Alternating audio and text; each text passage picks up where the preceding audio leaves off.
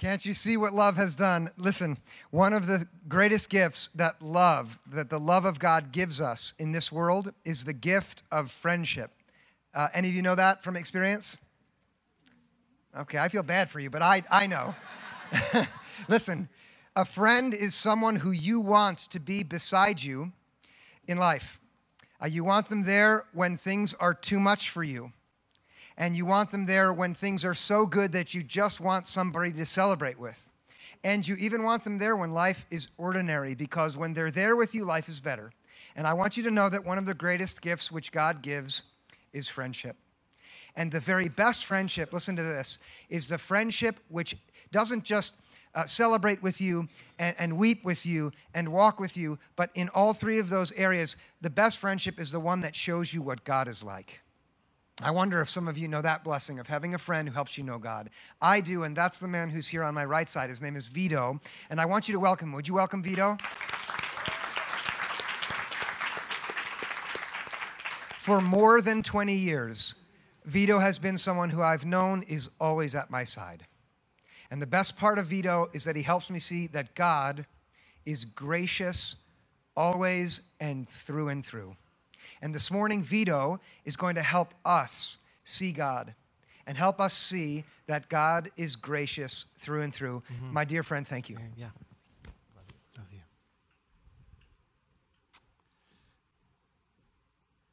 The way that I want to think about that together with you, that God is gracious, that God invites people in is through what is probably the most famous parable that Jesus ever told, the story that we know of as the parable of the prodigal son.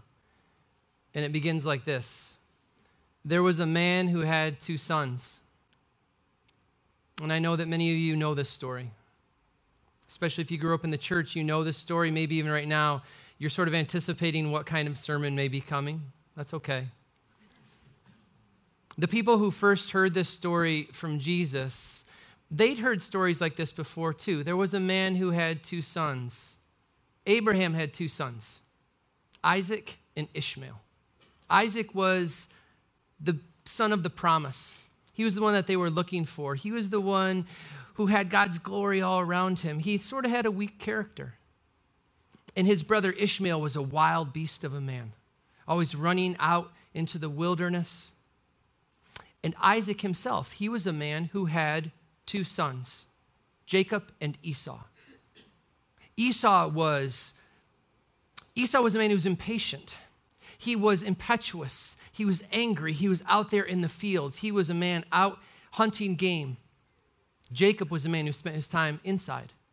He was a man who was quieter, but he was no less ambitious. And those two boys, those two sons, they fought for their parents' love their whole life. There was a man who had two sons. I know that many of you have heard this story. Even if you're not religious, you've heard stories like that. Two sons who always competed, two daughters, two sisters who always loved each other, but there was friction. There was a man who had two sons. That's the story that Jesus tells. We've all heard that story. But the context that Jesus gives it in in Luke 15 is a little different. When Jesus tells this story, this parable of the prodigal son. There was a man who had two sons. Do you know where, where he told it? He told it at a dinner table. The text tells us that when Jesus gave this parable, that between his shoulders was a plate, and on the plate was a big heap of hummus, and there was, I'm paraphrasing, there were olives, and there was lamb, and there was bread, and he was feasting, and he was not feasting alone. He was feasting with his friends, his friends who were all around him. And some of his friends were very, very rich people. And they'd probably paid for that meal. They had been helping Jesus in his ministry. And some of his friends were very, very poor. Some of the friends that were there at that table were people that nobody else wanted to touch. They'd been on the margins of their society, their culture for a really long time. Nobody spoke to them or wanted to touch them, but Jesus did. He sought people out like that, and he would touch people that nobody else wanted to touch, and he brought them in, and now they were sitting down and feasting with Jesus, and they understood their connection to him to make life brand new. There were some people at that table who knew far too well what it meant to be touched, but not in love. And Jesus had found them too, and he had brought them in. And there they are in the circle rich people and poor people, and people who grew up religious, and people who didn't have any idea what religion was about. And they're all there together as a family with Jesus at the head, brought in by his love. But they weren't the only people that were there at the feast. There were some people there who were standing up, not sitting down with Jesus, but standing up. And they were there to observe and they were suspicious and they were trying to figure out who Jesus was. Some of them were Pharisees. And if you've ever been in church, you know that when you hear Pharisee, you're supposed to think black hatted villain, people who were mean, people who were extra religious and snooty. But the Pharisees weren't bad people. The Pharisees loved the Bible. And the Pharisees wanted people to live their life according to God's commands. They weren't bad people. They gave away a tenth of their money to the poor and to the temple, but they're there because they're not sure about Jesus. Jesus has been making claims and doing things that nobody'd ever seen before.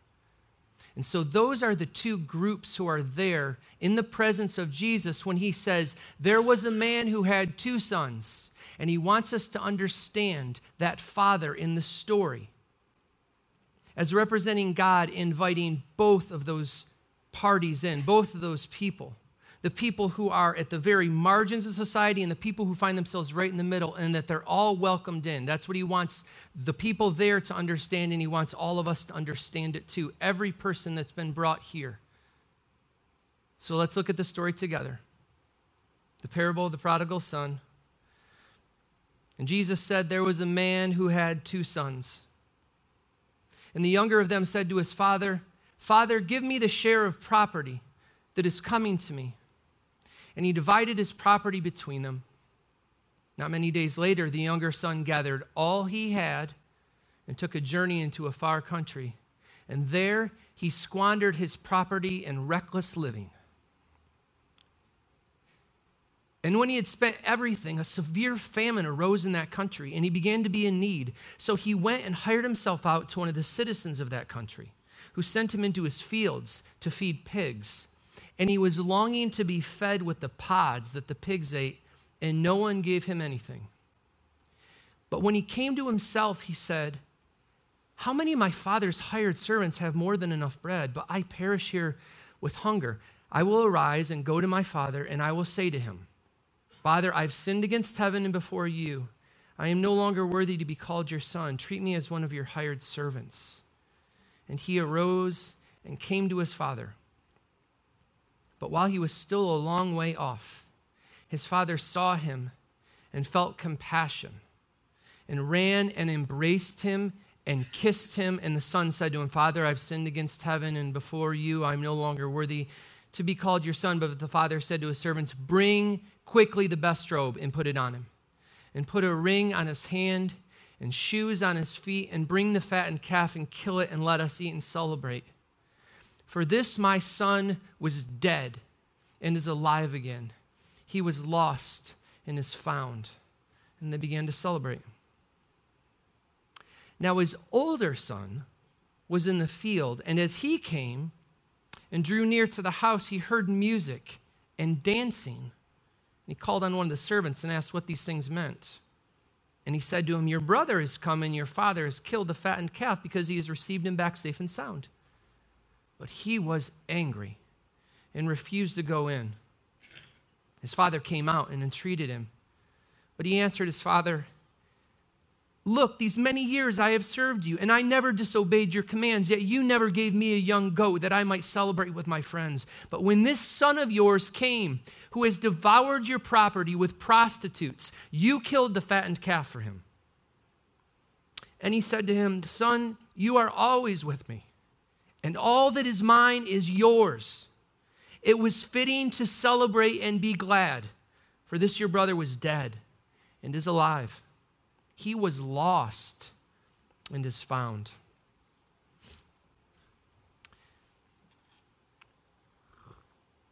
So that is the parable of the prodigal son. Except it's not the parable of the prodigal son. It never says that in the text. Jesus never titled it the parable of the prodigal son. Jesus almost never titles his parables. There's one, maybe two, that he titled in all of the Bible. This is not one of them. Furthermore, the word prodigal is never used in this parable. This is not the parable of the prodigal son. Prodigal. When was the last time you used that word in conversation? That is not a word that we use very often. And when we do use it, we use it in reference to this story. We've taken this story and applied it to the definition that we have of prodigal. So when we use the word, we use it like this Oh, there is that person that we know who's prodigal. They've left their home. We talk about young people who used to keep the rules and now they've run away and they become prodigal. But that's not what prodigal means at all. Prodigal means spending money or resources freely and recklessly, wastefully extravagant. Prodigal means that you have resources and you don't use them well. Prodigal means that you have a lot of money and you're pretty wasteful with it. So, how was it that this story that I just read got universally thought of as and called by everyone the parable of the prodigal son? Well, a long time ago. In fact, it was 380 AD to be exact. There was a man named Jerome who loved the Bible and he wanted it translated into the language that everybody used, or a lot of people, which was Latin. It was originally written in Hebrew and in Greek, and he wanted it translated in Latin. And he was very good with languages, and so that's what he did. He translated the entire Bible into Latin. And the title or the term or the uh, name of that translation is the Vulgate. A translation that was used by so many people for hundreds and hundreds of years. Well, when Jerome translated it, of course, the only way you could have a copy of the Vulgate was to have somebody hand write it out. And somewhere along the way, a couple of hundred years after Jerome translated it, one of the monks who was translating the Bible got to Luke 15. And when he wrote Luke 15 at the very top above Luke 15 in Latin, he wrote, The parable of the prodigal son. And the reason he must have done that is he must have read this story and he must have thought that verse 13 was the key to the whole thing. He must have thought the most important thing going on in the story was verse 13, where it says about the younger son, he squandered his property in reckless living. He squandered it. He was given a lot of money by the father and he didn't use it well. He thought, that must be what's going on in this parable. That's why Jesus told it. So it became the parable of the prodigal son to just a few people because not that many people took it up after that.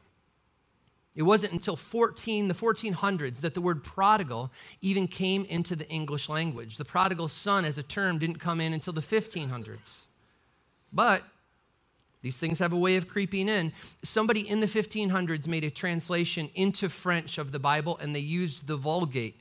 And what do you know? One of the copies that they used was one of those copies where a monk had written the parable of the prodigal son. And so, in the table of the contents of that French Bible, that translator wrote the parable of the prodigal son. And then somebody made an English translation of the Bible indebted to that French translation. It's called the Matthew Bible. Almost nobody's ever heard of it, but it's one of the early English translations. And in that early English translation, somebody wrote the parable of the prodigal son. And then somebody made a translation called the Geneva Bible, and a lot more people have heard of that. It was very popular a long time ago with Puritans and pilgrims and other people with buckles on their hats. And that, somebody wrote the parable of the prodigal son. And from the Geneva Bible, it went into the King James Bible, which is the Bible that your great grandma Mildred used to memorize her verses. And from there, it was all done. It was the parable of the prodigal son. Except it's not the parable of the prodigal son. Jesus never calls it that. It never says that at all in this text. And the fact that we now are all calling it the parable of the prodigal son tips us off in all of the wrong directions as we try to figure out what this parable means for us. Because, first of all, Jesus says very clearly who this parable is about, and it's not the younger son. Who does he say the parable is about? There was a man who had two sons. This parable is about the man. He wants us to have our eyes on the man. And instead, if we begin with the parable of the prodigal son, we're looking at that younger son. Furthermore, when we look at that son, what are we looking for? We're looking for him to be prodigal. We're looking for him to run away or to be wasteful or to be extravagant. What should the title of this parable be? I, I, don't know. There are a lot of different titles that people have proposed for this. Jesus doesn't give a title, but the closest he comes to giving a title to this parable comes when he does talk about the younger son through the voice of the father. And the voice of the father is not concerned with all those bad things that the younger son goes away, all that stuff that he does, all that wasteful living, all the prostitutes, all the terrible stuff. That's not the stuff that the father is concerned with. The father is concerned with two things. He mentions them twice. He mentions it in verse 24 and he mentions it again in verse 32 at the end. What are the two things? that the father is concerned about his younger son, that his son was dead, and that his son was lost. His son was dead and lost. You see how different that is than being prodigal? Because what is the opposite of prodigal? If prodigal is wasteful living, what is the opposite of that? The opposite of that is wise living. It is using your resources wisely. It's doing a good job with what God has given you. If you are prodigal, what is the remedy for being prodigal? Well, the remedy is, we'll pull it together. Come on, you can do better than that. You need to do a little bit better with what God has given you, and the remedy would be do a better job. But what's the remedy for being dead? What is the remedy for being lost? The only remedy there is for being dead is to be resurrected. And the only remedy there is for being lost is for somebody to come find you. This is not the parable of the prodigal son. The issue for this younger son is that he is lost and he was dead. This is about being lost. And we know that also because if you look at the rest of Luke 15, Jesus is telling all sorts of stories. They're all about the same thing. They're all about being lost. There's a sheep that is lost, and Jesus talks about a shepherd who is crazy enough to leave 99, by the way, not like the hymn, in the sheepfold. No, he leaves them in the wilderness to go get the one. The remedy for being a lost sheep is to have a shepherd come find you. He tells a story about a woman who loses one coin out of 10 and she turns her house upside down to find the one. The remedy for being a lost coin is just to be found. And the remedy for being a lost child is to have a father come and find you, to look out for you, and to bring you back home. Think of how many days that father must have stood or sat on the front of his house and looked out. Early in the morning, he would go out while he was having his coffee, look out over the horizon, look for his son, thinking, praying, crying after dinner every night, looking out at the horizon. Is there someone coming over the road? Think about how often he would have had to have done that to have been there the day that the younger son comes back. This isn't the parable of the prodigal son. This story is about being lost, and it's about being dead, and it's about the only remedy for it, which is to have a father who will bring you back in. And if the story is about being prodigal, it has nothing to say to the elder brother at all. The elder brother might as well not even be in the story. But Jesus is trying to show us something here. It's not only the younger son, the younger brother, who is lost and who is dead.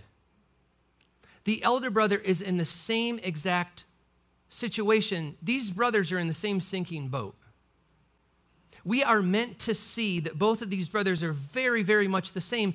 And Jesus does a really excellent job of showing us that because what's the same about these brothers? Almost everything. Where do we see them all? Or where do we see them all the time? They're always outside the house, they're on the porch. What are they always doing out there on the porch? Arguing with their dad. And what are they arguing about? The exact same thing. You need to give me more stuff. At the very beginning, the younger brother says, I want my share in the, of the inheritance. I think you've been holding out on me. I want my stuff. The very end of the story, what's the elder brother say? You never gave me a goat. You didn't give me anything. Both sons, both brothers saying, You have not given me what is due to me. And what does the father say to both of them? The exact same thing to both sons. Everything that you have is my, everything that I have is yours. Everything that I have is yours. He's a lot more specific with the younger son because he says, My robe is yours, my ring is yours, my sandal is yours, my best fatted calf is yours, my house is yours, everything. He's more comprehensive with the elder brother. Everything that I have is yours. This isn't the parable of the prodigal son. And if it is, then it doesn't have anything to say to elder brothers, those of us who've kept the rules, you know? And this elder brother has kept the rules. He's never been prodigal, he's always done the right thing. He got really good grades in high school, he was the captain of the swim team.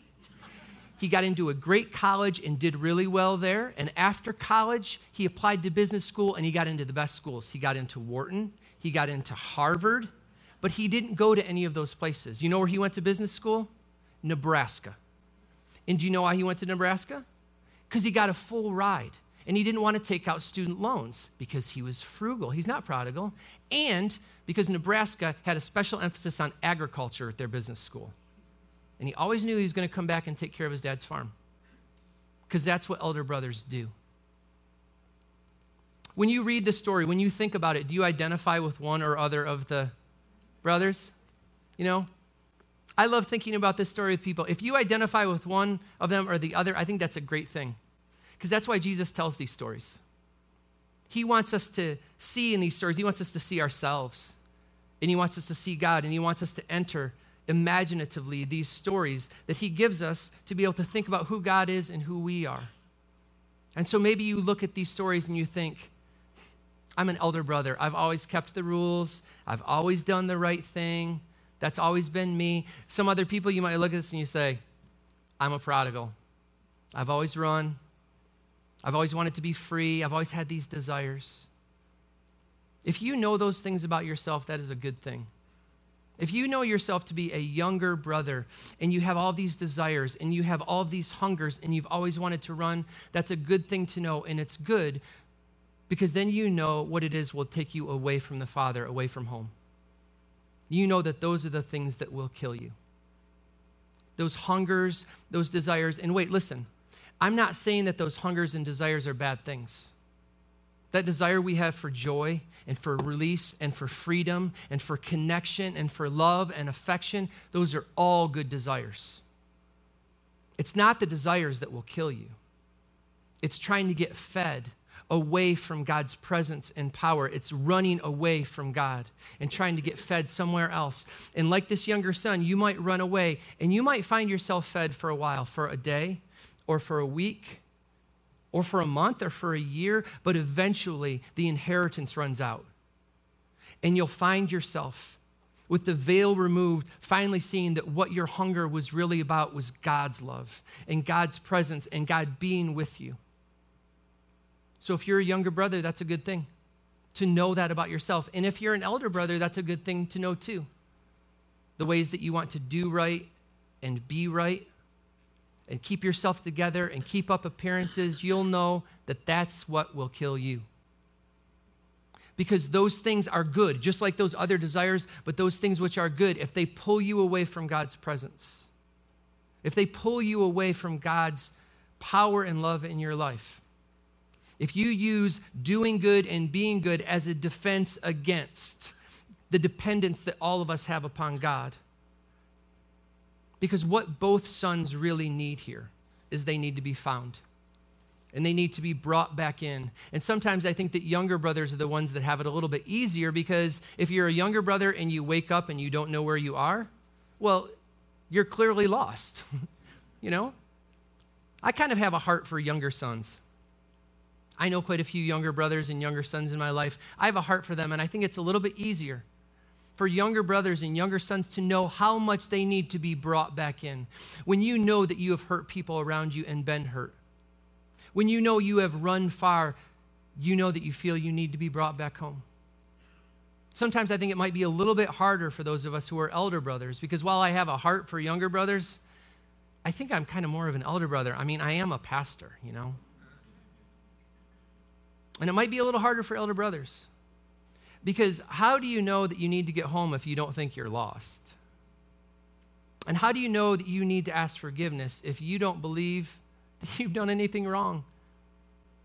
Both of these brothers need to be found. Both of these brothers need to be brought back home. And now we turn our eyes to the Father.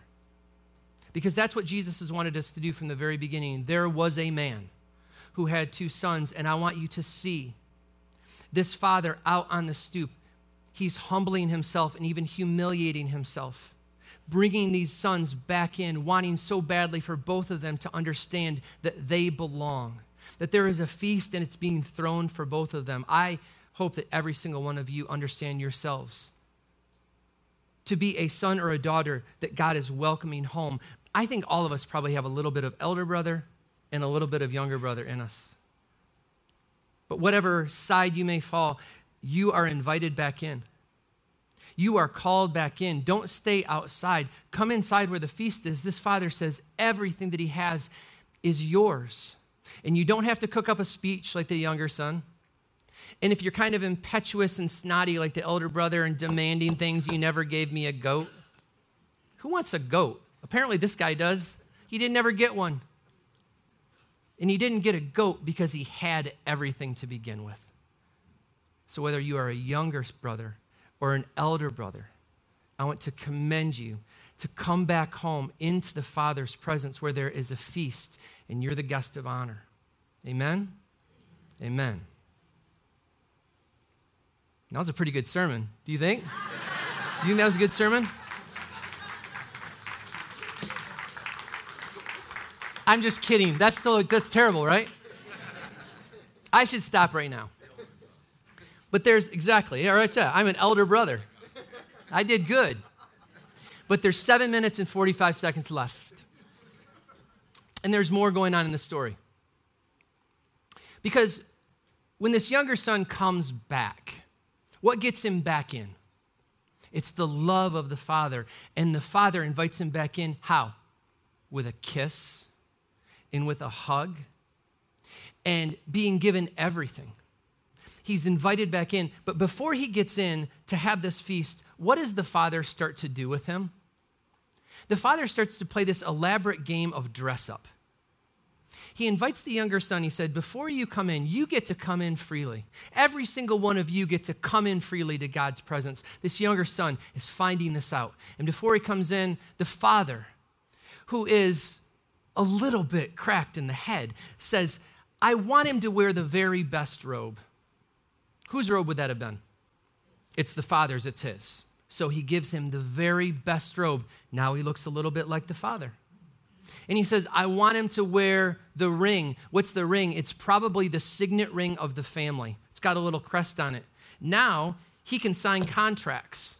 He can do business for the family. He's got the ring back on. He's been there for 20 minutes. His track record isn't great with decision making. But the father doesn't care. Now he's back in the family. He's got the robe on and he's got the ring on. He's starting to look a lot like the father. Then he puts sandals on. He doesn't look like a slave anymore because now he's wearing clothes. Slaves don't wear clothes. If you've been to Hogwarts, you know that. He's not a slave anymore, he's a son, and he gets welcomed back in. And he looks like the Father. When you are welcomed back into God's presence, when you are called in by God's grace, which is absolutely free. You are welcomed in. There's a golden ticket, it's got your name on it. You get to be with the Father. Then the Father does this really strange thing. He plays dress up and he says, I want you to look like me. I want you to be like me. The Father is just telling this Son this very same thing that Jesus says in the Sermon on the Mount. What does Jesus say? Be perfect, just like my Father in heaven is perfect. You should be like my Father. And if you hear that and you think, I can't be like God, I'm not like God, I, I make all sorts of mistakes. That's right.